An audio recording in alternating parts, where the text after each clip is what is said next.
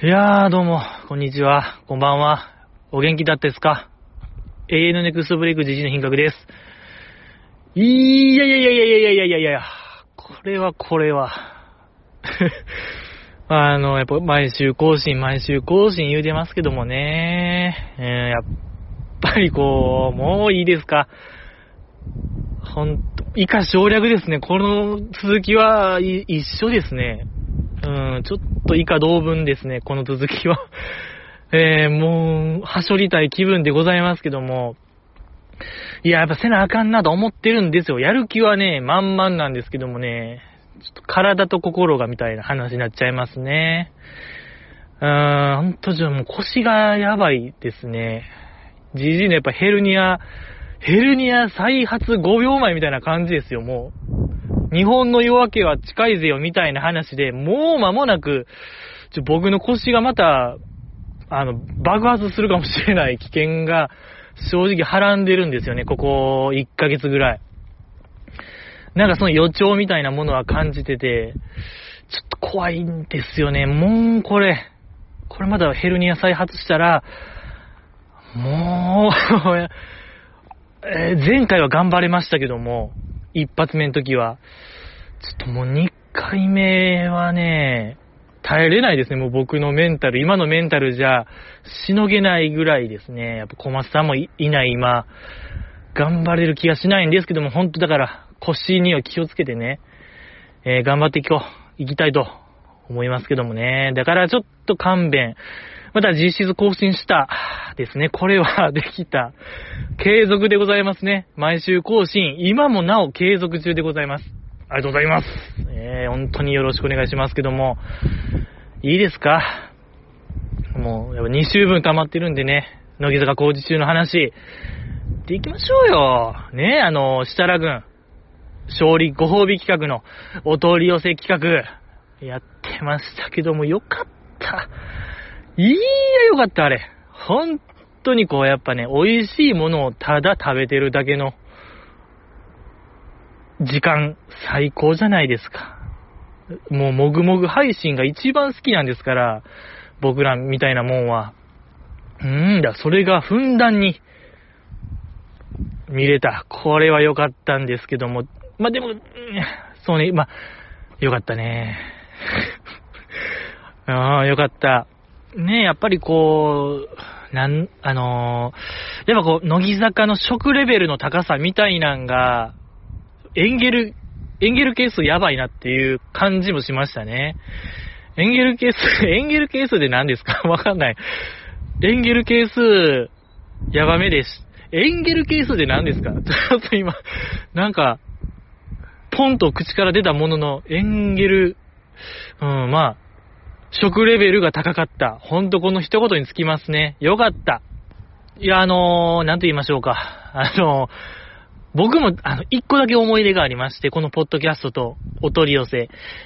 ポッドキャストには乗らなかったんですけども、いつしか小松さんと、こう、撮ってない時の話なんですけども、小松さんが、あの、じじいさん僕、ちょっとお取り寄せしようと思ってるんですよって言われて、僕が、え、何を取り寄せるんですかって聞いたら、小松さんがあの、551の豚まんをお取り寄せするんですよ。確かちょうどその頃ぐらいに551があの、全国に、あれやってなかったんですかね。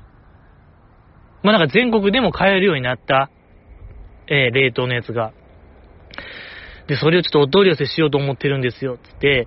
やっぱこう、551と言ったら、もうここ、関西メッカでございますよ。関西を拠点にもう、駅にいっぱいあるよ、あれ。551なんて。ねまあ、551があるとき言うたらもう関西人とんでもない飛び跳ねて、狂気乱舞の食べ物でございますよ。みんな好きよ、551なんて。もう、この世で一番手ベタベタするんちゃうかって、手がね、ベタベタするんちゃうかと思うぐらいね、ほんまに、ケンタッキーよりもベタベタする食べ物ですから、やっぱ、それに、でも、それを、こう、差し引いても美味しい。ええー、だ、そうね。それで考えたらすごいよ。551の戦闘力は。あんだけベタベタするのにあんだけ美味しいんですから、あれベタベタしましたっけ？そんな 今のが考え、あ、でもベタベタしたな、あれ。あんま最近食べてないですね。うーん。まあまあ、美味しいのよ。551は、イコール、本当にごちそう。僕らの関西人のごちそうなんですけども、で、小松さんが、それをこう、通販でお取りをするんですよ。つってて、やりましたね、小松さんと。あなたはもう成功者ですよ、それはと。ええー、よかったよかったと。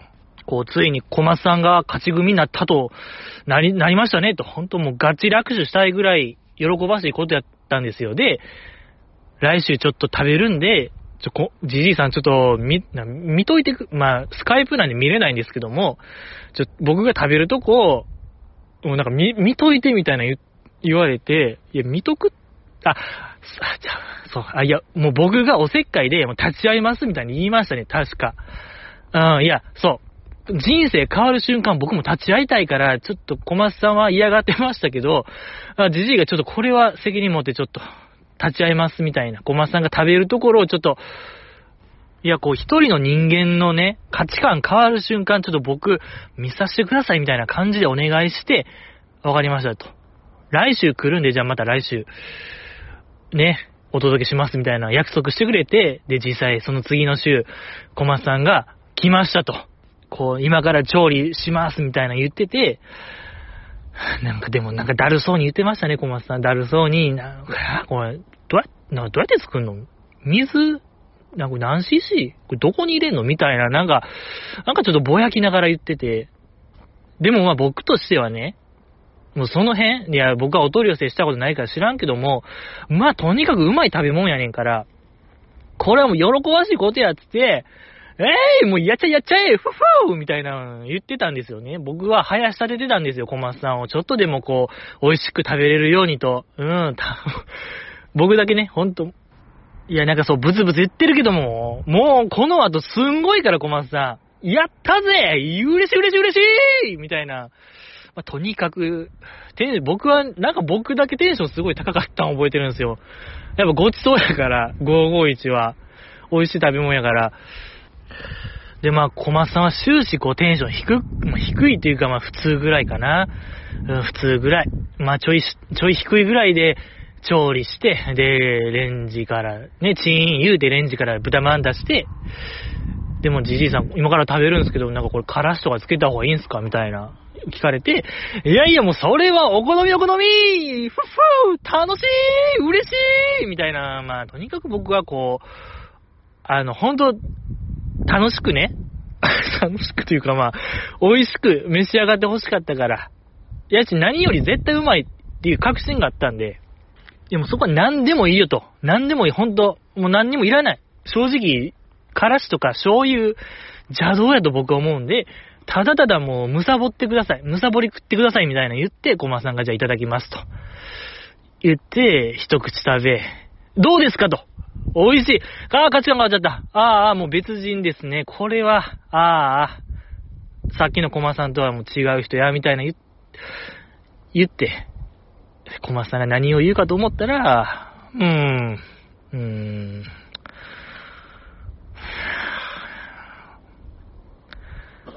みたいな感じですね。なんかあれ？と思って。確かにでもね、551って結構に、あの、皮が厚いんですよね。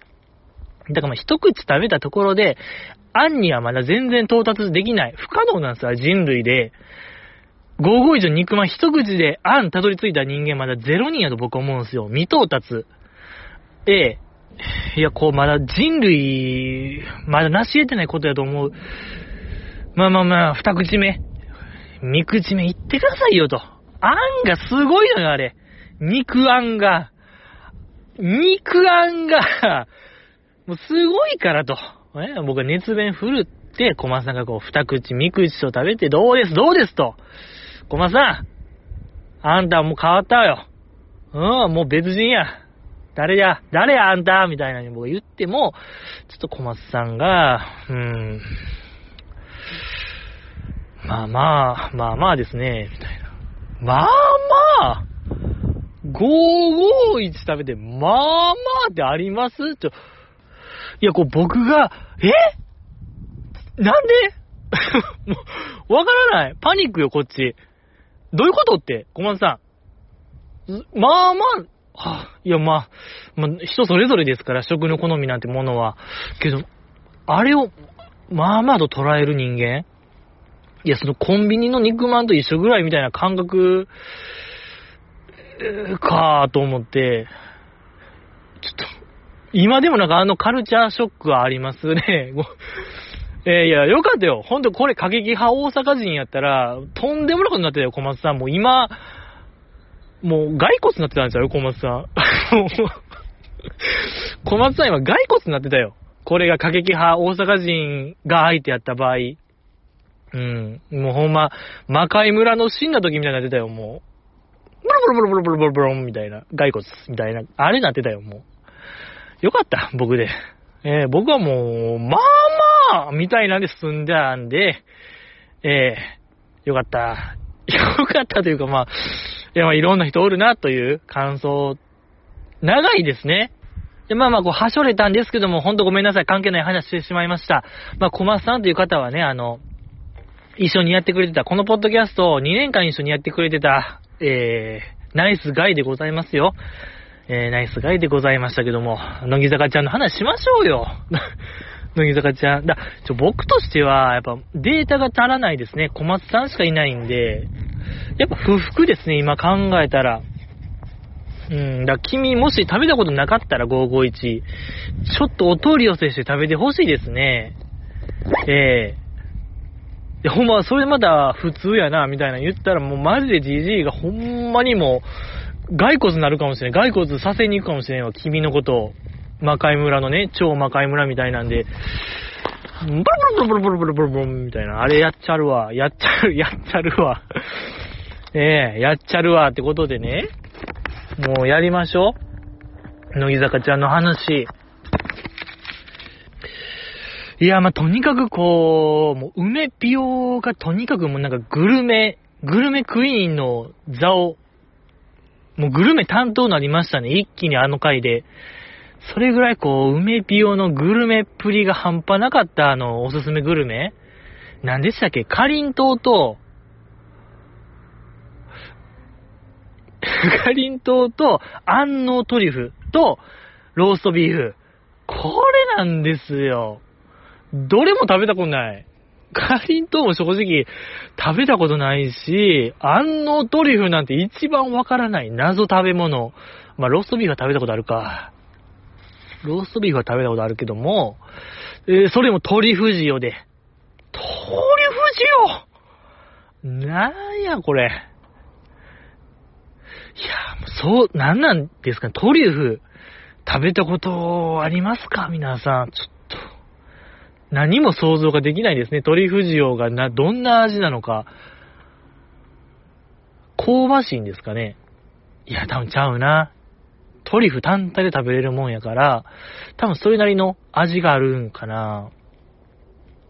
あの、新内舞さんもね、オールナイトニッポンでトリュフ塩に最近凝ってるみたいな話ありましたけども、もう乃木坂じゃんイコールトリュフになっちゃうよ、このままやと。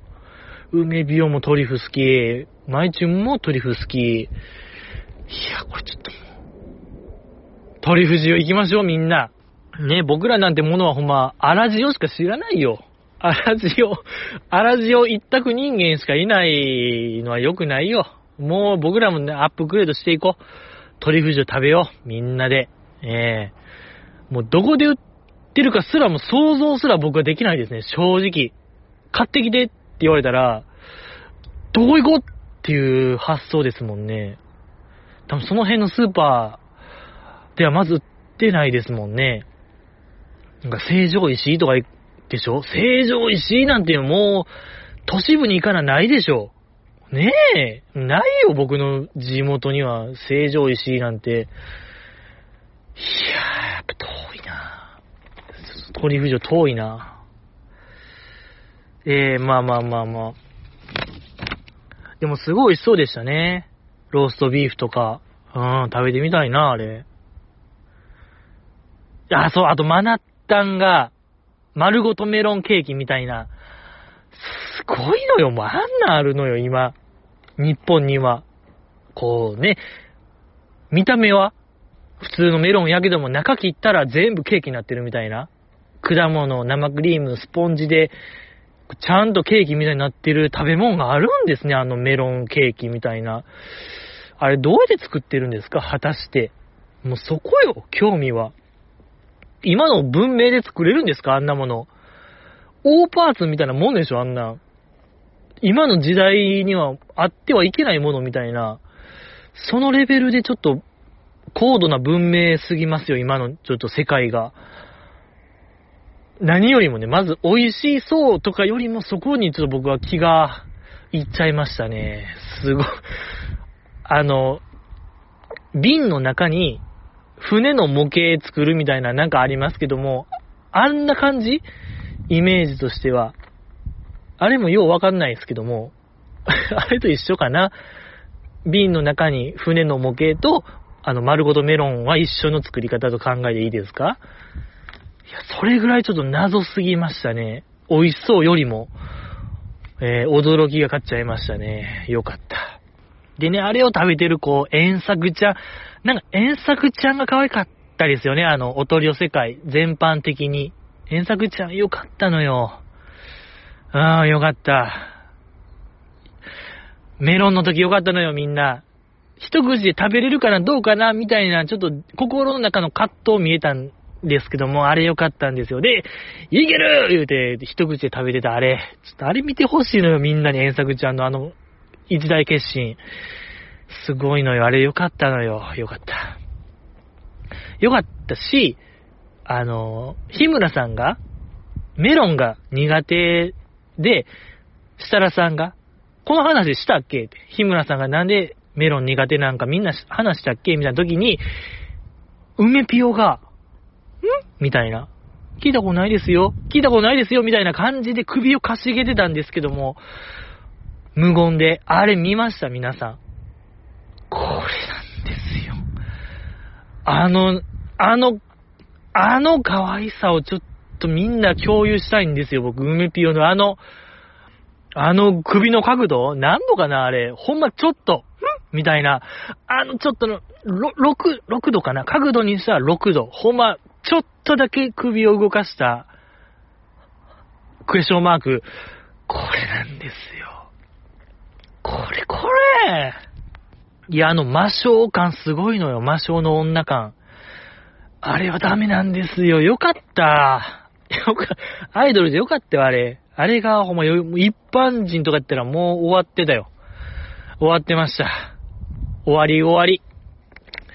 お疲れさんでしたってことでよ。素晴らしかったですね、あの梅ピオ。うん。あとあの、マッチュンのね、あの、海苔バター。謎の海苔バター。海苔バターよかったね。あの、食べた、桃子さんと梅ピオも食べてましたね。食べて、なん、うん。あ、ほう。は？みたいな。うん、うん、ん？みたいな、こう、そうそう、食べた後ちょっとこう、クエスチョンマークついてる感じ。やっぱ人類未体験の味。あの、海苔バター。これ、ちょっと、みんなで言語化したいよ、あれを。どんな味なのか。やっぱりこう、わからない。僕らがまだ食べたことない。味わったことない。海苔バター、食べたいもんですね。食べたいもん。あの、そうね、あの三段活用可愛かったですね。うん、運の三段活用は僕もちょっと使っていこう、今度。今度使う 機会はないですけども、今度使っていこうと思いましたね。うん。おうん。うん？みたいなやつ。よかった。あれ可愛かったですね。あと、そう、桃子さんがね、おすすめグルメ、九州で売ってるポン酢？奮闘奮闘ポン酢みたいな。奮闘金かな？そうそうそう。奮闘金、奮闘金ポン酢。これなんですよ、皆さん。激渋。うん。でも美味しそうでしたね、あの、ポン酢も。食べ、なんか、めちゃ大絶賛でしたけども、まあ、なんかラー油みたいに結構こってりというか、濃さ、濃さというか、こ、こってり？こ、まあ、こってりか。で、まあ、ん 味はね、味は濃い。そう。あ、じゃあ、甘いね。甘い。あ、そう、甘い感じの、ポン酢。やっぱポン酢ってすっきり、すっきりみたいなイメージありますけども、やっぱ九州は、ちょっとこう油っぽくて甘いみたいなんが主流なんですね。おー、いいよ。食べてみたいもんですね、あれ。そう、そっからなんか何かにつけて、いろんなものにあれ試し、試してましたけども、奮闘のやつ。よかったのよ。ね、日村さんがあれを一口舐めて、スポドリ、あ、スポーツドリンク初めて飲んだ時と同じ衝撃やみたいな。相当ですよ、それって。いや、多分僕で言うところのシーチキンマヨ初めて食べた時の、ピザマン初めて食べた時の衝撃と一緒ってことでしょ大革命ですよ。それはもう、もう僕らの価値観変わ、僕の価値観は少なくても変わるぐらいの食べ物。これはぜひチェックしときたいなと思いましたね。うん。で、その後あの、日村さんの鴨鍋。鴨鍋なんですよ、もう。これ、大人鴨鍋なんて食べたことあります？皆さん。いやー、これはちょっと、私にはないですね。鴨鍋なんてものを。鴨ああ。で、まあ、しゃぶしゃぶ？そう。鴨のしゃぶしゃぶでしたよね、あれ。鴨しゃぶなんてあるんですね、この世に食べ物の。そんな食べ物が。でね、その説明聞いてる時のアスカちゃんが良かったんですよ。したら、あの、日村さんが、この鴨鍋は、だしが醤油ベースで、みたいな。で、なんか、は、な、ネギと、せ、せ、せせらでしたっけ？せせらと、みたいな。せせらーとは僕思いましたけども、何それって思いましたけども、なんかそういうニラ的な、ニラ的なあれなんかなと思いましたけども、せせりか。せせり。いや、もうダメ。もうじじいのなんか食レベルの低さがちょっとね、なんかその劣等感みたいなで、なんか抱いちゃいましたね、僕。うん。いや、まあそれを聞いてるアスカちゃんが、もういじらしい顔してたんですよ。めちゃくちゃなんかこう食べたいみたいな悩ましい顔してたあれ。めっちゃ良かった。あのアスカちゃん良かったのよ。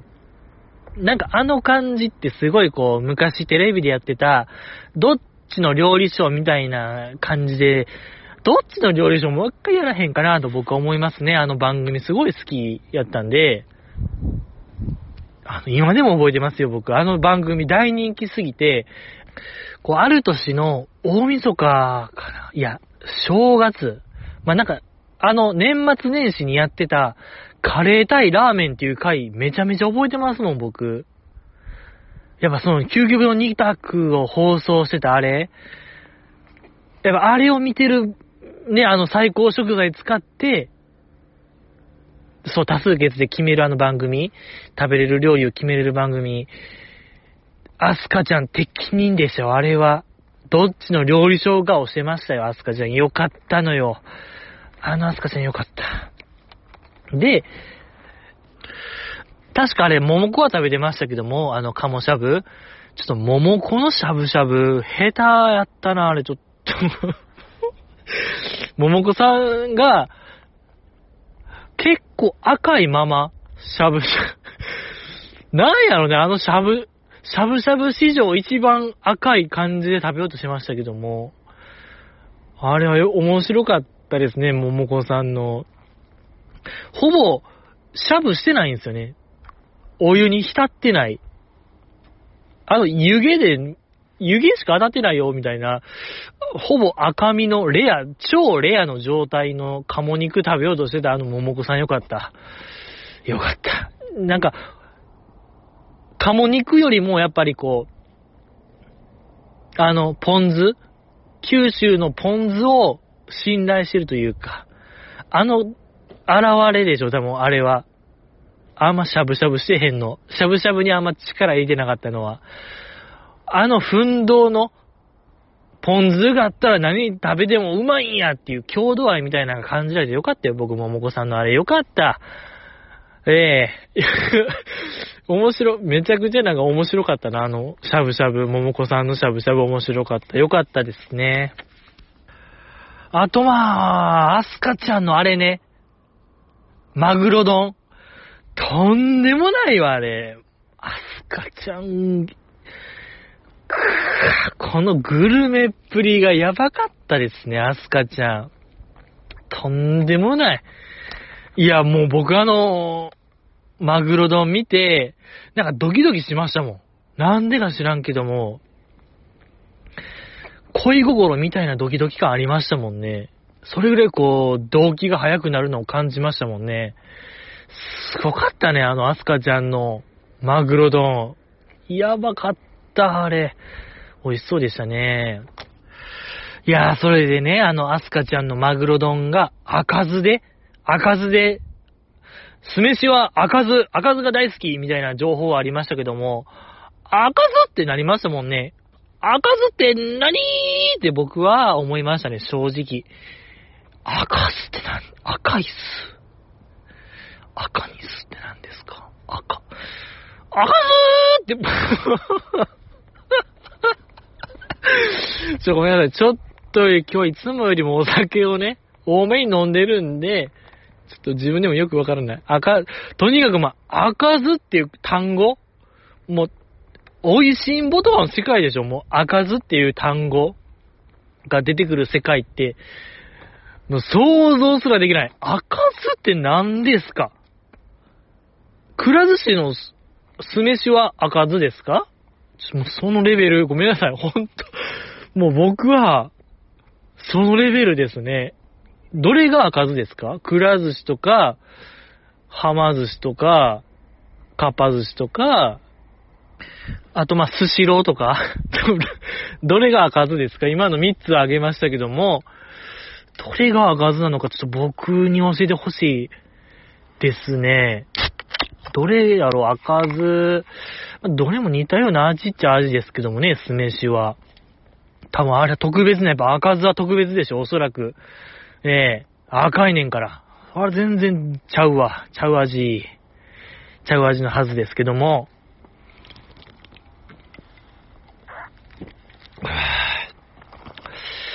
まあまあまあ。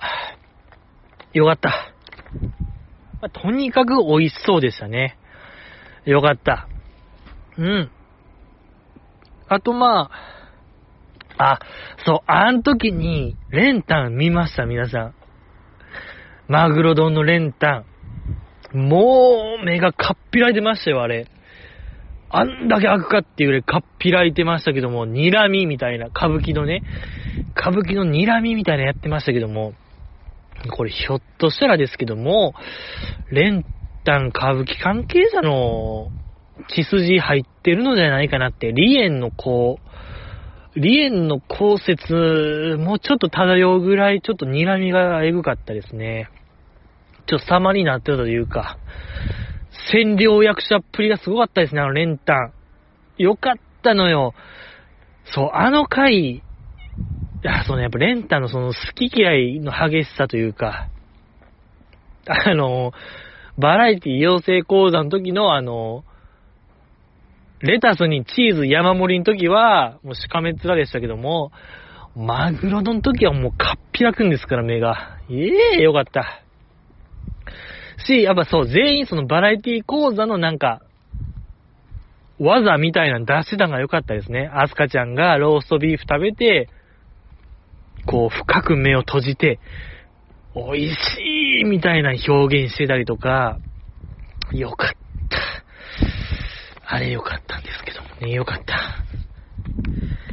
ええー、まあ、あとは、うーん、まあ、セイミヤさんのセンスも良かったですよね、おすすめグルメ。自分の、おばあ、おじいちゃんおばあちゃんの、えー、栽培しているトマトと、ユッケ。ユッケケは美味しい。ユッケは美味しいんですよ。食べてないね、最近。ユッケ食べてないわ。そうそう、なんかもう、規制が激しくなっちゃったもんね、ああいう生もん系、生もの肉。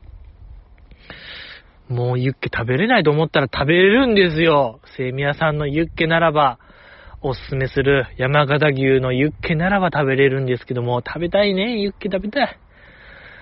お腹減ったな お腹が減った、もう。ねえ、もう、晩飯食べてないなもう、お腹が減った。やっぱ好きっ腹に酒ってすごいこう酔いが回るっていうのをね、毎回感じますよ、このポッドキャストやってて。えー、まあ関係ないですけどもね。あとまあ、堀ちゃんおすすめグルメの、あれね、ホワイト餃子。あれもすごい美味しそうでしたね、あれ。あんな餃子あるんすね、この世には。ああいうなんかちょっと四角い感じうん、よかった。で、あれを、あれなんかでかかったっすよね。あのでかいの、セイミヤさんが、いや、これ無理でしょって。あの顔のでかさと餃子のでかさ考えたら無理やろと思ったのを、一口でねじ込んでたセイミヤさんのあの天真爛漫さというか、わんぱくさみたいなのが出てた。あれめっちゃよかった。よかった、あれ。うん。いや、あれ、どんぐらいでかいですか？あの、ホワイト餃子って。セイミヤさんの顔がなんか、そう、なんかちっちゃいからでかく見えたのか。けどあれ多分単純にでかいですよね、あの餃子単体が。あれも、石鹸ぐらいでかくなかったですか？市販されてる石鹸ぐらい。石鹸口の中入れるって不可能ちゃいます？いや、石鹸2個ぐらいあったかな分厚さ。石鹸2個、いっぺんに口の中入れる。これ不可能なんですよね。けどやっぱセイミヤさんは入れてた。やっぱりこう、美味しそうやったから。っていう、なんか欲に負ける感じが良かったね。セイミヤさんが。食欲むき出しにしてる瞬間が良かったな、あれ。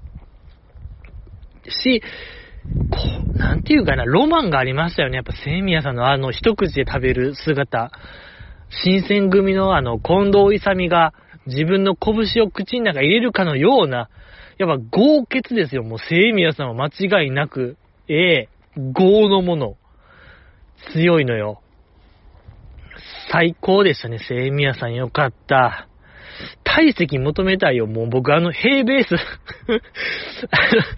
セイミヤさんの口の中の平ベースをもう求めたくもなりましたね。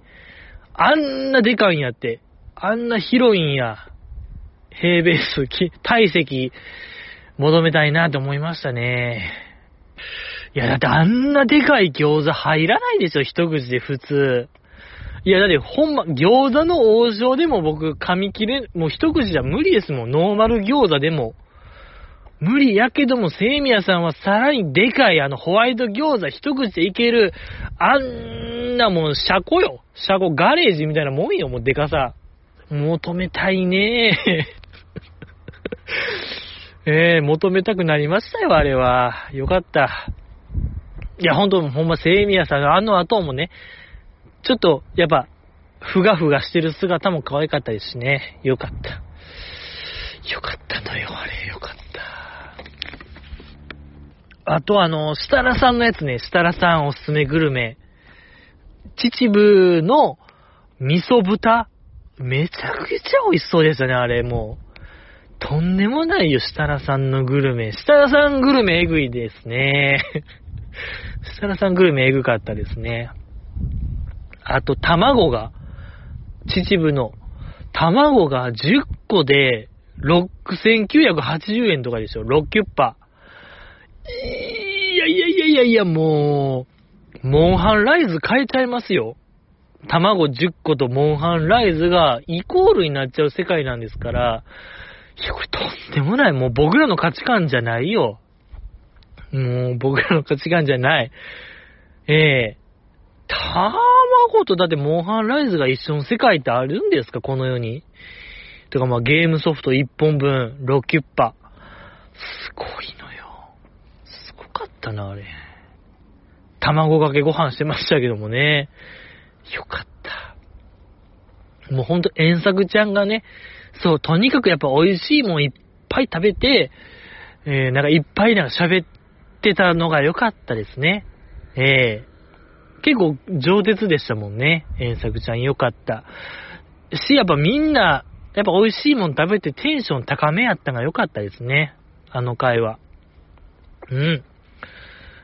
よかった。あーし、皆さんどれが一番ナンバーワンでした？あのお取り寄せグルメの回。どれが一番食べたいなーって思いました？僕が発表していいですか？僕の GG の品格が一番いいなって思ったやつ。それは、ブルルゼン日村さんのあのサバ寿司サバ寿司がすごいそうです。あの、肉厚肉厚で、あんなぶもうワイドテレビ。昔のワイドテレビかってぐらい、分厚い、サバ寿司。やっぱ昔のテレビ、いや、今のテレビはほんま、薄ければ薄いほどいいみたいな話でしたけども、昔はなんか分厚ければ分厚いほどいいっていう時代がありましたよね、ワイドテレビ。そのワイドテレビかっていうのを彷彿とさせるあのサバ寿司、サバの肉厚さ。もう最高でしたね、あれは。食べたいなーって思いましたね、サバ寿司。めっちゃ好きなんですよ、GG の品格、サバ寿司が、とにもかくにも。あれは、絶対うまいのよ、あれは。間違いないのよね。えー、よかった。で、まあ、その後、あの、乃木坂一人に該当する質問を考えようみたいな、乃木湾質問やってましたけども、よかったですね、あれも。ええー、あの、かきちゃんがね、乃木湾質問として、東京23区を言える人っていう質問で、ピタリ、ピタリ賞出ました。マイチュンがね、あれも良かったですね。マイチュンが23区言えてた姿。ね、特技の一つとしてやっぱマイチュンは、東京の、東京メトロのラインカラーを全部言えるみたいな、全線。言える特技があるから、やっぱ頭入ってるんでしょうね。そういう東京の地理みたいなものが。やっぱ、ああ考えたら、やっぱ、マイチュン、結構アクティブ派というか、やっぱある程度外出てへんと、あれできひん、まあ、いや、やっぱアクティブ派の方ができるイメージありますね。インドア派よりも。ちゃんとやっぱ外出てる人間。やっぱ就活して足で稼いだ情報でしょ、あれは。いろんな土地土地行ったからこそできる東京23区暗唱は、よかった。よかったね、あれよかった。素晴らしかったですね。あと、まあ、マッチュンも予想も良かったね。君、えー、君かじゃなくて、なん、でしたっけ、あれ。まさこね、そうそう、まさこ。お母さんの名前がまさこの人で、ピタリ賞まだ出してましたけども、ま、絶妙でしたね。マッチュンのあの、やっぱ予想が、松村さんのあのセンスの良さみたいなのは何なんでしょうかね、あれは。どえらいセンスしてますよね、やっぱり。いや、最高の女性であるっていうのは、よかった。再確認しましたね。えー、とんでもない女性であるっていうのは良かった。ぐらいですか？ぐらいですね。あと、あれでしょ？来週、選抜発表っていうニュースがありましたけども。いやいやいや、楽しみですね。あ楽しみ。予想しますか？やっぱりここはね、GG のやっぱプロファイリングというあの、特技があるんで、やっぱ GG のプロファイリングを使えば大体のことはわかるんで、予想しましょう。じゃあ次のシングル。そうね、センターはアスカちゃんか。アスカちゃんか。やっぱりアスカちゃんか。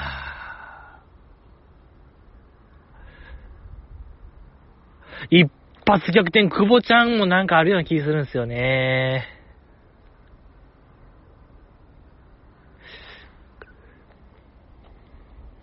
あす、久保、どっちにしようかな。久保、あすかちゃん。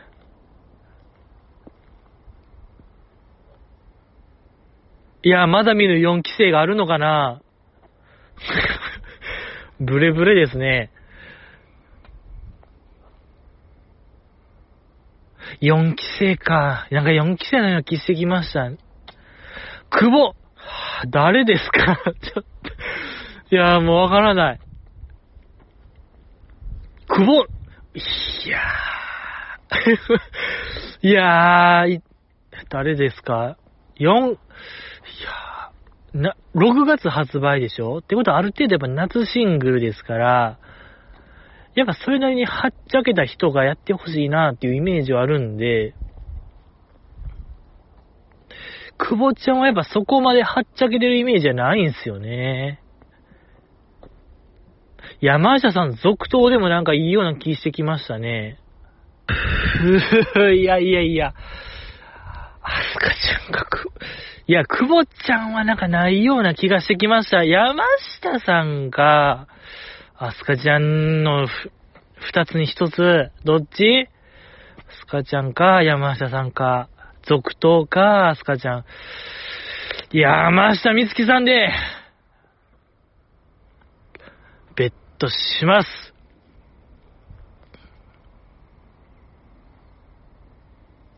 山下美月さんでしょ、次のシングル。はい。ありがとうございます。2期生は誰が入るんですかねあの、堀ちゃんがやっぱり卒業されたんで、そこ、やっぱ誰が、いや、そうね、やっぱ堀ちゃんが卒業して、2期生がそこに入らんかったら、もう意味わからなすぎでしょ、それは。マジ意味不って僕言いますよ、僕その時。テレビ見ながら、マジ意味不って言うかもしれへんな。いや、だってもう、マイチュン一人とかやったら、2期生、次のシングル、マジ意味不なんだけどって僕言うかもしれないな、テレビ前で。次のシングル、2期生、新内舞だけって、それマジ意味不なんだけど、将棋はひふみみたいな。将棋、えー、言うかもしれない。それ、そこまで、込み込みで、意味不、加藤はひふみみたいな言うかもしれないんで、いや、いやいやいや、マジで、その、2期生1人とかやったら、もう終わりでしょ、もうそれは。いや、終わりやな。いや、もう、なんやろ、もうこのポッドキャストやめてもいいよ。やめ、ええー、ああ、もうそうしましょう。わかりました。次のシングル発表で、2期生新内舞さんだけやった場合も、このポッドキャストも最終回、次回。終了。もうそれぐらいでもいいでしょう。うん、もう堀ちゃんを、なんか、もう、な、ダメ。もうそんな、2期生を完全にも切り離しでしょ、そんなこと。2期生切り離し計画、完成しちゃうんで、その時はもう僕ももうやめよう。うん。マジ意味不なんだけど、加藤はひふみって僕はやめます。だから4期生とかがなんか入ってたらもうやめます。ええー、だからそこはやっぱり、北野さんとかね、鈴木さんとか、もてやずランデさんでもいいでしょう。誰でもいいよ。2期生が誰か入ってないとおかしいと僕は強く思いますよ。ええいや、これだ、みんな見ましょうよ、リアルタイムで。もうこのポッドキャストの最終回が今かかったんで、ひょっとしたらもう来週で終わり 終わりという今世界線が見えてきたんで、いや、そんな愚行はしないよ。乃木坂運営は。そんな2期生切り離し計画、スペースシャトルやないねんから、そんな切り離しはしない。ええー、やっぱみんなで乃木坂46っていう強い気持ちがあるはずなんで、みんなでちょっとドキドキしながら見ましょうよ。ええー、この、この日曜ね。ええー、楽しみできましたよ。うん、みんなで見ましょう。いや、ほ、いや、僕マジで、マジで今宣言しましたから、2期生がマイチュンやっただけの場合、絶対まあないと思いますけども、まあ、もう、一人やったらもう僕やめます、このポッドキャスト。もう晩作尽きたというか、えー、もう2期生が這い上がることも無理になっちゃうんで、不可能、もう無理ゲーになっちゃうんで、よろしくお願いしますということで、お便り読みますか。あ、お便りの前にラジオ聞いてますか？皆さんあれ。ラジオ、乃木坂ラジオ、いっぱい始まってますけども、いろんなレギュラー。かきちゃんのスクールオブロックとか、えー、ヤクボちゃんの FM 富士でしたっけ？のら、ね、レギュラーとか。の中、東京 FM でしたっけ？あのー、セイミヤさんと松尾美優ちゃんの、乃木坂に相談だ、ベルクプレゼンツ、僕らのベルク。乃木坂に相談だ、めっちゃくちゃ面白いですね、あれ。ダークホースと言いましょうか。いや。あれ、エグエグ面白番組ちゃいます？セイミヤさんと松尾美優ちゃんの番組。やばかった。いや、あれ、あれが、今、な、乃木坂の中で一番面白い番組なのではないかなと僕思いますね。なんていうか、まあ、あの、松尾美優ちゃんが、めちゃくちゃ喋れる子というか、新発見でしたね。あのコンビはいいですね、セイミヤさんと松尾さんの。いや、てか、松尾さんのなんかおしゃべりが達者思ってるように達者なんですよね。よかった、あれ。めちゃくちゃ楽しみですね、僕、あれ。うん。あとは、あの、ま乃木坂に相談だっていう番組名からして結構相談に乗る番組で、そのやっぱ4月、新生活のスタートで、新しいクラスで自己紹介、僕は受け狙いの自己紹介しようと思ってるんですが、どうですか？みたいな相談で、そのセイミヤさんと松尾さんが、私は、そういう受け狙いの子が、受け狙いの自己紹介をしたところで、私は絶対笑いませんみたいな あのなんか、あの回答がすごいなんか僕、不意打ちと言いましょうか。なんか面白かったな。やっぱ僕の中で乃木坂って、そういう質問が来たら、やっぱコンプラ純粋、純種アイドルなんで、なんか笑っちゃいますみたいな、頑張ってくださいみたいな返答するかなと思ったら、私は絶対笑いませんつって、その質問者が、もうなんか滑るであろうという、なんか世界線で話を展開してたのがすごい面白かったですね。うん。なあ、よかったですね。あの、あの、ベルク、いや、もうベルクに夢中ですよ、僕。あの、ベルクプレゼンツっていうフレーズ。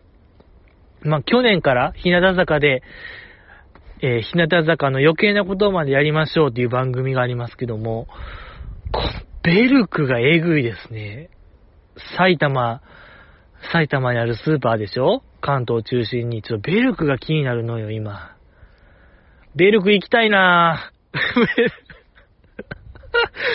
やっぱ GG の品格がやっぱ西葛西、あの、乃木ビンゴ10で、西葛西ロケがあって、もう西葛西に夢中になった時期ありましたけども、もう今、ベルクに夢中ですもん、GG の品格。ベルク行きたいわベルクのタルタルチキンとかでしょ？あの、ニブちゃんのとか、金村美久さんのお寿司、食べたいのよ。すごい興味がある。やしいやさんもこの後も、そう、セイミヤさんとか松尾美優ちゃんに絡めた商品が発売されるのでしょ？興味湧くねー。食べたいもんですね食べ物食べれないよ。ありがとうございました。いや、みんな見てほしい。やっぱ、松尾美優ちゃんとセイミヤさんのラジオ、めちゃくちゃ面白い。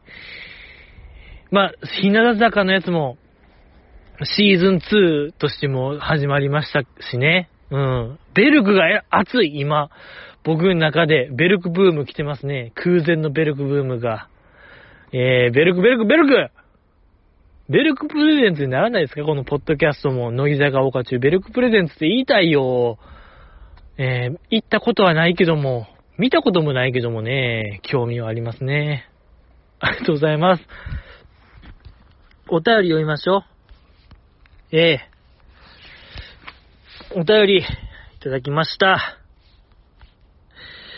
りがとうございます。ねえ、やっぱり皆さんの精、精魂込めたお便りをね、熟読したいと思います。だ、いきます。ええ配信ライブが増えてきましたが、家ではなかなか集中しにくいです。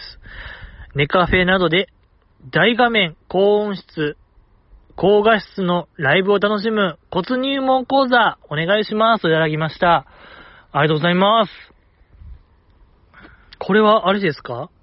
ひょっとしたらですけども、僕がその2期生ライブの日にツイッターで、ブブカのなんか、雑誌とともに、なんか、頑張りますみたいな、2期生ライブめっちゃ見ますみたいなツイートしたのが確かに僕ネカフェで見たんですよ。ネカフェでその雑誌を見て、2期生ライブもネカフェで見たんですよ。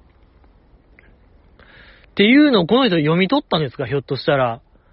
えぐー、この人やば。怖っ、ストーカーやん、もう。犯罪者予備軍ですよ。もうこれは、その洞察力は、犯罪者予備軍として僕は認定しますけども、まあそうじゃないですね。たまたまとするならば、うーん、まあ、でもいいですよね。いいのよ、そういう、やっぱ漫画喫茶のインターネット回線なめんなよって話ですよ。爆速。もう、鬼早。もうフリーズ全くゼロ。最高の環境なんですよね、実は。なんですけどもね、そう、今でも覚えてますよ、僕。あのー、まあ、ネカフェって、まあ、いろんなブースがありますけども、個室。で、まあ、プライバシーのためになんか毛布みたいなかけますけども、自分のブースの前に、扉の前にかけて、シャットダウンしますけども、なんかシャットダウンせえへん人いません？なんか剥き出しの、剥き出し見せますよ、みたいな人らたまに、結構おるんですけども、なんかそういうプライバシー関係ありまへんで、みたいな人ら、まあまあおるんですよ。で、まあその日、2期生ライブがあった日、僕の隣の部屋、隣の部屋がまさにそういうプライバシー剥き出しの部屋で、ちょっとチラッと横切ったら、その自分のブース入る前に、床にスポーツ新聞めちゃめちゃ広げて、その軽和欄のページを、めっちゃ地面に敷き詰めて、なんか読み込んでてそこを正座して、で、なんか色鉛筆を片手に、なんかうわーってめっちゃ書いてるみたいな、やばーと思う人がおって、ここと隣かと思って、まあでもしょうがないですか、それは。まあ確かにあの日日曜日で、2期生ライブがあった日に、日曜日の4時とかでしたっけ？あれ。4時とか4時半スタートでやったんですよね。で、まあその隣のブースの人が、まあそういう競馬がすごい好きで、まあ大勝負があったんでしょうね。めちゃくちゃ、なんかロマンいっぱいでしたよ、あの部屋、あのブース。なんかす、なんやろね、なんとも言い難い。なんか、周りが見えへん研究者が夢中になって研究するみたいなイメージですかね。えーとにかく床にいろんな情報を敷き詰めて、何かを計算している姿。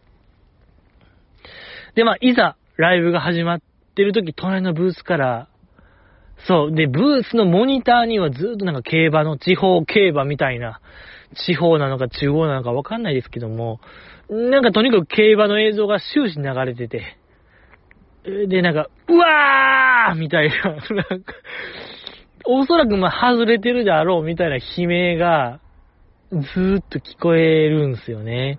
こっちはなんかヘッドホンみたいなのずっとつけてるんですけども、それを声で聞こえるんですから、相当多分、叫んでたんでしょうね、あの人。うわーマジかーみたいなんかずーっと聞こえてて、やばーと思って、はよ帰ってくれや思ったんですけど、まあ、だから、僕から言えることは、その隣近所を気にしろよってことですね。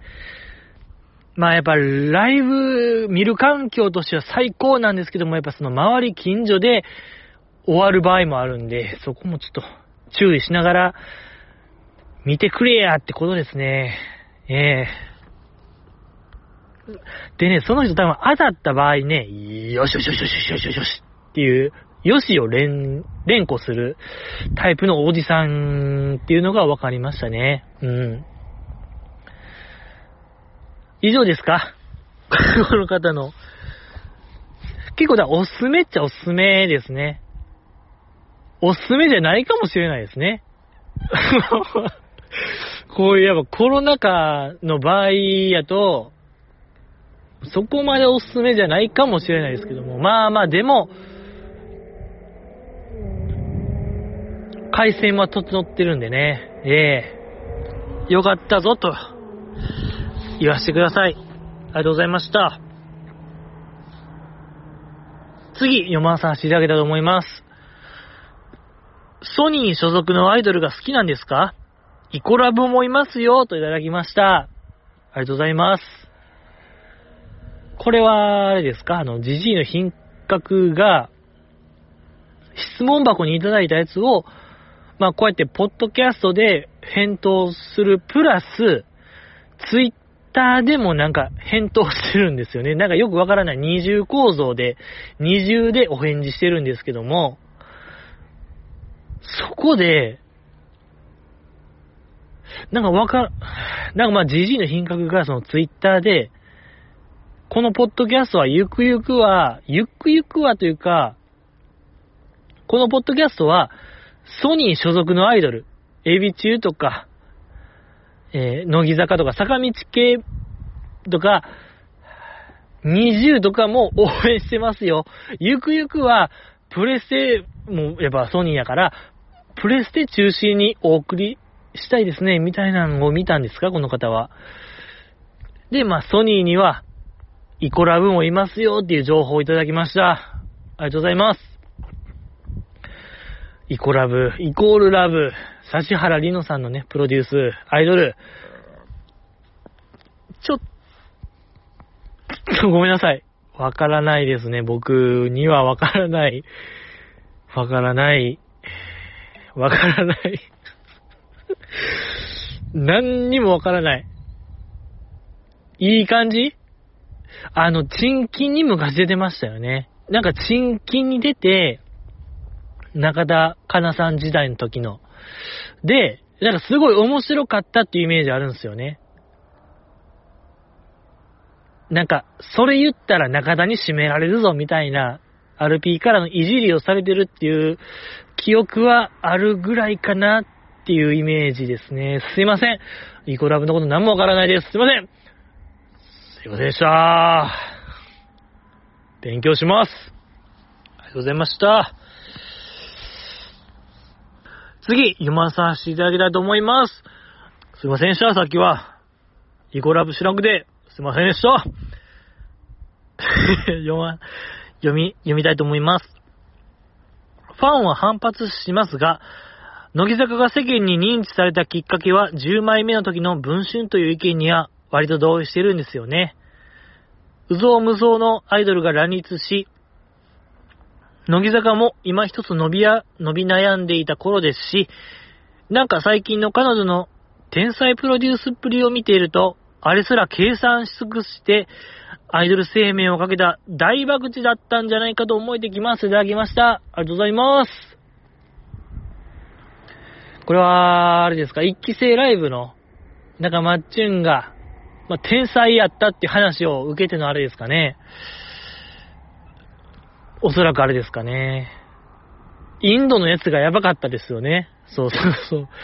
ボリウッド風ライブがやばかった。で、まあ、この方は、そのマッチュンが、あの、文春？編集者との、あの文春が、伸び悩んでいる乃木坂を、なんとかするための、爆地やったのではないかっていう話、これはちょっと僕は、なんと言いましょうか、賛同できないですね。さすがに、さすがに、だってこれはもう、いやいや、やば、え？あの、マッチュの文春計算とは僕は思えないですね。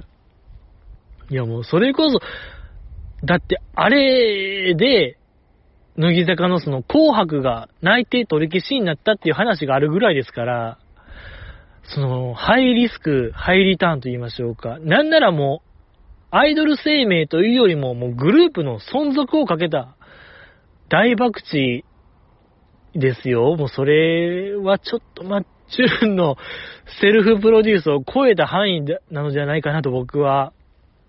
いや、わからない。これはもう本人にしかわからないですけども、まあそういう説がある中、僕はやっぱりあの、マッチューの文春は、まあすごいセンセーショナルでしたもんね、あの写真は。なんか今でも思い出す写真ですけども。やっぱマッチュンというあのなんか、まあ、マッチュンも一人の人間やったという確認。うん、それもちょっと弱めの。まあ弱い人間。まあ、弱い人間というのかな。まあ、いや、なんというか、いや、いや、あれはでも、ほんま、なんか松村さんの弱さが出たような気がしますけどね。普通の人やったという確認ができただけの話やと僕は思うんですけどね。ええけどやっぱあの後のマッチューの躍進ぶりと言いましょうか。あの後すごい痩せましたもんね、松村さん。怖いぐらいにげっそりなったの覚えてますもん、僕。全然まだ乃木坂興味なかったですけど、旗目で見てる感じでしたけども、マッチュンガリガリやんっていう記憶すごいありますもん。怖って。ええー、めちゃくちゃなんか、食らってるなぁというイメージがありますね。けどやっぱ、やっぱあれを考えたら、マッチュンが一時やってた重い女みたいな、なんかコント風にやってましたけども、あの重い女。あれもなんかすごい意味が深まりますもんね。やっぱり、あの分身を経て、あれをやるというギャンブル性と言いましょうか。えー、すごいなんか、潔さみたいなのがいいですね。今考えたら、こう。やっぱ普通やらないですもんね。それは。でもやっぱマッチもやるという選択をして、成功した、あの、既得な方。既得な方というか、最高の女性ですよね。やっぱなんか帳消しになりましたもん。帳消しになったかな。帳消しというか、まあ、ほんますごい笑って話せる話題かなと僕は。笑って話せるかな？いや、ほんまなんかあの後の頑張りっぷりはエグかったですもんね。うん。それこそその、あの時の、ものすごい推進力になったのではないかなと思いますね、マッチュンが。乃木坂を。ええ、そうね。ひょっとしたら、一世一代の大爆死やったのかもしれないですね。あの、文春は、マッチュンの、っていう説もこれあるかもしれない。うん。と考えたらやっぱ神奈川ちゃんですか？神奈川ちゃんの 神奈川ちゃんの横浜のやつね、横浜デート。いやいやいや、あれはもういいね、あれは。もう修羅の道ですよ。神奈川ちゃんはマッチューと同じ結構修羅の道を行き行き張った、行き張ったなと思いますね。ね、やっぱり松村さんのあの文集の後の巻き返しはやっぱすごかったですから、うーん、でも神奈川ちゃんにそれと同じやつを望むっていうのもね、け、かなり大変ですよ。やっぱ松村さよりやからなせた技みたいなのありましたけども、神奈川、いやー、やっぱアイドルと恋愛っていうのは難しい問題ですよね。いや、ここで神奈川ちゃんを断罪せよとは僕あんま言えないんですよね、正直。うん、やっぱり僕の一番好きな、あの、私立恵比寿中学でも、結構、あの、文春法を2回ぐらい食らってもね、まだ、あの、現役続行してる。関係ないですよ、みたいな。でもやっぱ、それでもなお今、魅力爆発してるメンバーおるんで、うん、やっぱあれを見るとね、あの、やっぱ神奈川ちゃんのあの、なんか芝生の姿見てたら、うん、いいんじゃないかなと思いますね。やっぱ、うん、そうね。ラース、あ、やっぱ今考えたら、エビ中のあれすごかったな。神奈川ちゃんとはなんか、比にならないぐらい結構、なんやろ、問題の質が違うと言いましょうか。段違いなような気しますけども。いや、でも、神奈川ちゃんのあれもまあね、いやいや、まあ、あれよでも、まあ、いや、難しい。いや、だから、いや、まあね、神奈川ちゃん、ええやんって言ったら、じゃあ他の子も解禁になるのかって言ったら、じゃあそれはそれで変な話になっちゃいますし、いや、これ本当にちょっと僕一人じゃ追えない問題ですよ、これ。まあだから頑張ろう神奈川ちゃん頑張ろうって話ですね。芸人チューズでとりあえず頑張ろうって話ですね。えー、ちょっと僕見てないんであれですけども、見よ見ますわ、ちょっと僕。えー、神奈川ちゃんの芸人チューズで見て、反省してるかどうかみんなで確認しましょうよ。そうしましょう。とりあえず、ステイでしましょう。この問題はステイで。うん。そうね、やっぱマッチュも今考えたら、今なんか僕らが、僕が思う限り、もう笑って話せる話になったんで、あれですけども、やっぱそうね、悲しみの忘れ方、ドキュメンタリー映画見る限り、やっぱ切れてたもんね、西野さんとかは。もう えー、そういえば怒ってたわ。やっぱ許せない人もおるから、やっぱ、うん、ダメ。いや、ほんと難しいよ。僕がどうのこうの言える問題じゃないと思いますね。えー、ちょ、この方が反省してほしい。この方がそういう話題を振りまいたという今の方。うん。あ、そうね、まあ、世間に認知されたっていう点では確かにマッチュンのあれはでかいですね。そうね。うん。ありがとうございます。ちょっと、難しかった。僕には難しい。次、行きたいと思います。えー、2期ライブのレビュー面白かったです。僕のベスト3です。ジュンナの、えー、16枚目シングルは、みんなの予想通りでしたが、ここにたどり着くまでの紆余曲折をかん、思うと、もうみんな泣いてたよね。えー、デビュー時を思わせるブレザー姿からのスタートが、原点回帰に加えて、堀ちゃんの夢見たもう一つの世界線を思わせてよかったよね。12枚目シングルで選抜落ちしたエピソードからの嫉妬の権利と、さらに続く今誰か話したい人がいるまでがセットだと思います。選抜が全員1期のみだった13枚目を2期生だけで歌ったことに深い意味を込められていたよね、といただきました。ありがとうございます。ありがとうございます。やっぱ2期生のライブ良かったですよね、あれ。やっぱりそう、ずん、伊藤淳奈さんのやっぱさよならの意味は、ほぼ MVP やったのではないかな。いやーいや、僕が挙げる3つするならば、やっぱ、伊藤淳奈さんのさよならの意味と、あやねちゃんのやっぱ、感謝の言葉、堀ちゃんに。私がその選抜落ちし、入れんくて、堀ちゃんがきつい時に支えられんくて、ごめんよ、みたいなやつと、えー、堀ちゃんのその、冷たい水の中がほんま音取れんくて、イヤモニつけたり外したりしてる姿、あの、ほんまにテンパってる、あんま見られへん堀ちゃんが良かったですね。の3つかなと思ったんですけども、この方は、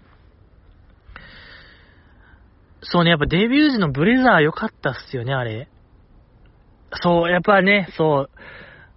やっぱ、堀ちゃんプロデュースだけあって、あの、堀ちゃんがやりたかった2期生みたいなんが、めちゃくちゃ良かったんですよね、やっぱり。やっぱこう、堀ちゃんがね、やりたかった理想系みたいな乃木坂が良かったですよね、あれは。あの世界線の堀ちゃんは確かに見たかったですね、2期生。うん、やっぱ、堀ちゃんの裏方的な発想がやばかったっていうのもまたありますよね。マッチュンの先の話じゃないですけども。いや、そういう、なんと言いましょうか。前世紀のね、古田敦也さん、ヤクルトの古田さんがブレイングマネージャーみたいなやってましたけどね。監督兼選手みたいな感じで、堀ちゃんも、裏方兼現役でも、もう一回なんかやってほしいなっていう、あれもありますけどね。ええー、ブレイングマネージャーやってほしいね。ももちじゃないですけどね。そうそうそう、カントリーガールズ。つぐながももこさんがやってたような感じでも、うん。みたいなっていう気持ちはありますけどね。まあまあまあ。そうね、この、これ初発見でしたね。初発見。その12枚目シングルで選抜落ちした話からのその嫉妬の権利のシングルが、あの、今話したい誰かがいるをやったわけでしょ？いやいやいや、これは確かに熱い展開ですね。いや、これは、このカウンターパンチやばいでしょ？いや、ちょっと恥ずかしながらわからなかったですね、じじ。やっぱこれ大事。この情報共有は大事でしたね。いや、そう考えたら、今、そうね、自分が選抜落ちした曲と、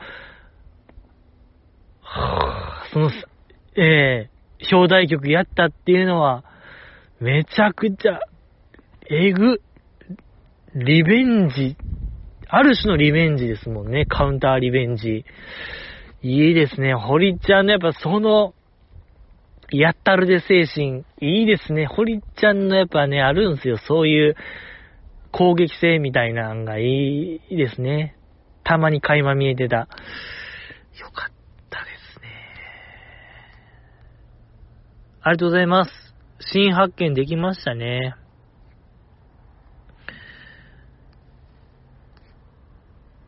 ええー、次読まさせていただけたと思います。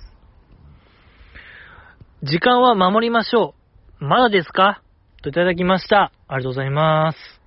これは、時間的にあれですね。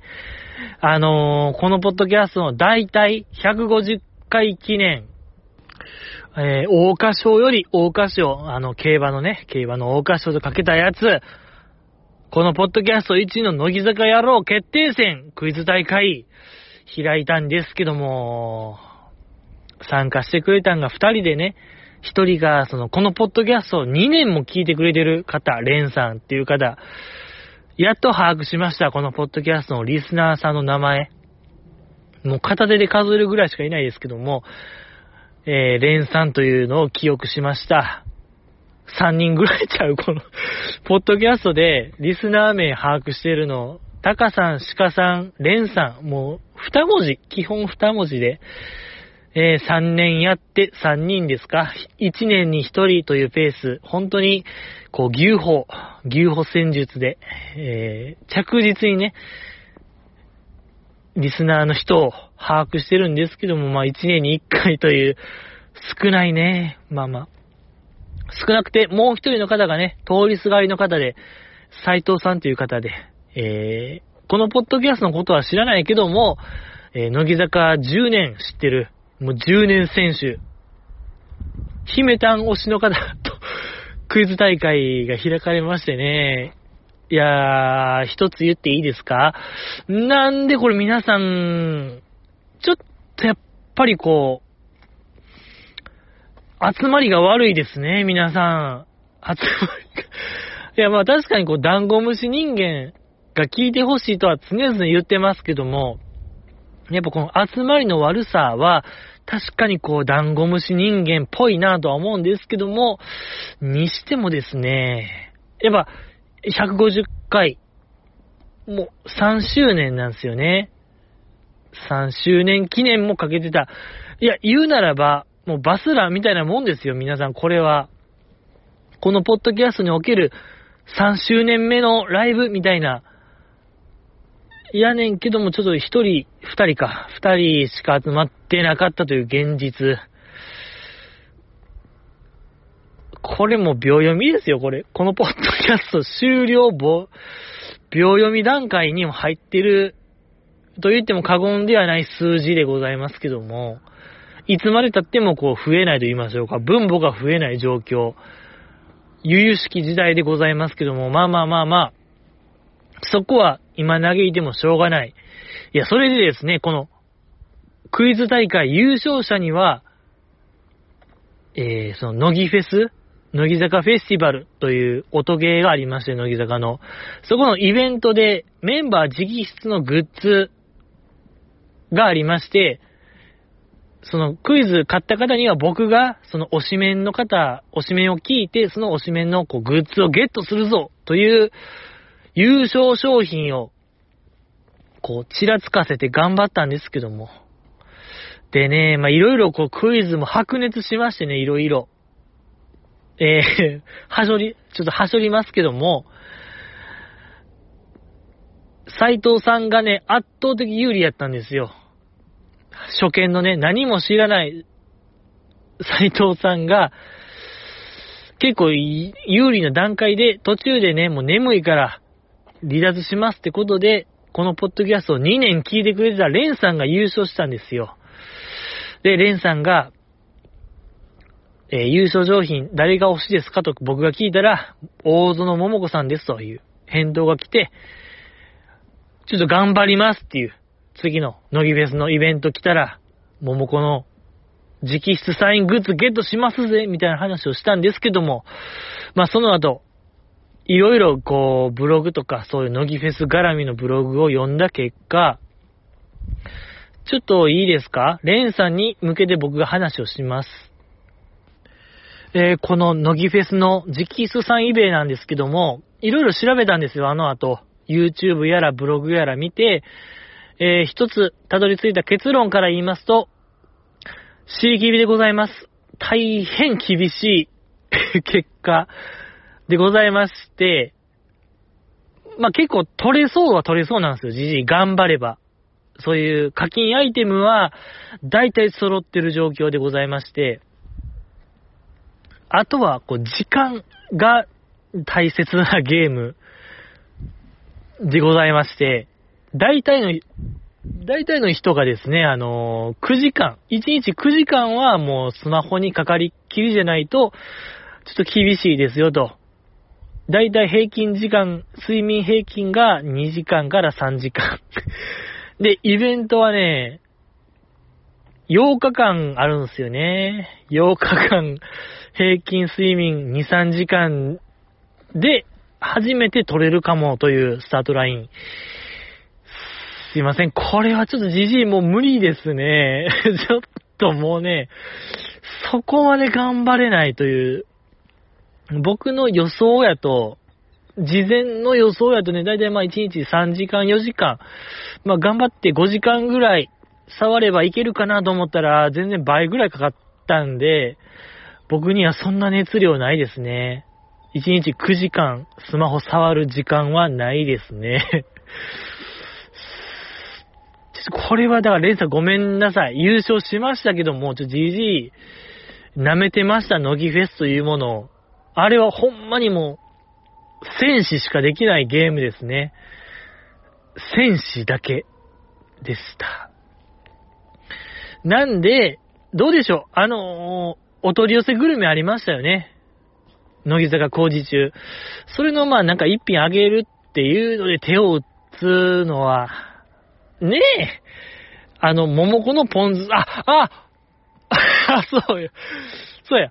大園桃子さん推し、そうそうそう、大園桃子さん推しでしたよね、レンさんは。だから、大津の桃子さんがね、お取り寄せで、ぜひって言ってたあのポン酢送りましょう。